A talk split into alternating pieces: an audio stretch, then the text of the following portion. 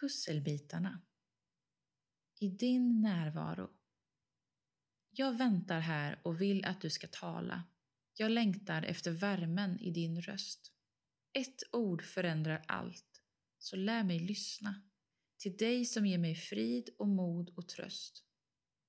Jag väljer Gud att öppna upp mitt hjärta och inte vända blicken bort från dig. För när jag jämför mig med alla andra försvinner perspektiven framför mig. I din närvaro vill jag vara. Allt som stressar mig, jag stänger av. I din närvaro ser jag klart.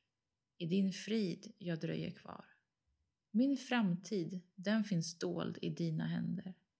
Så jag får vila tryggt här nära dig.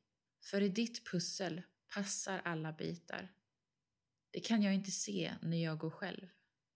När alla världens krav blir för stora, så hjälp mig stanna upp och se på dig. Då måste oron stilla sig och tiga. Inför dig, inför dig. Av Josefina Gniste och Sara Lundbäck Bell. En artikel i serien Vad är det vi sjunger? Av Ester Birgersson. I min vardag finns det mycket som kan stressa och pressa mig. Mycket kan kännas tungt och jobbigt.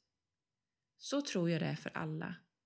När det känns så har den här låten fått hjälpa mig.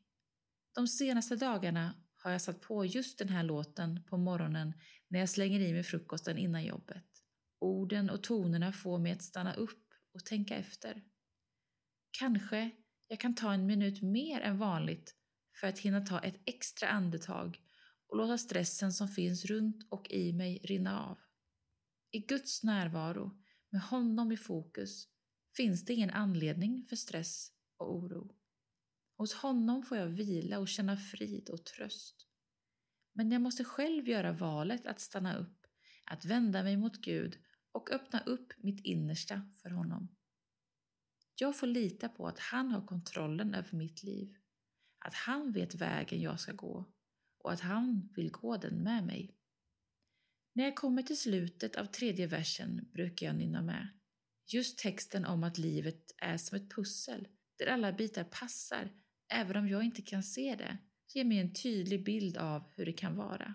Ett pussel som inte är lagt ser minst sagt kaotiskt ut, men bit för bit kan man skapa en helhet, en färdig bild. Så kan det verkligen vara med livet också. Det kan kännas kaotiskt, ologiskt och tungt, men Gud har en plan som vi har svårt att se. I sticket får jag sedan be Gud om hjälp att stanna upp och se på honom. När mina problem blir för stora och pressen för tung, då får jag ropa på hjälp och vända mig till Gud. Han finns alltid där. Men även om vi själva måste vända oss till Gud, så gör vi inte det ensamma. För Gud är med oss i omvändelsen också. Han stöttar och ger kraft och möter oss med öppna armar.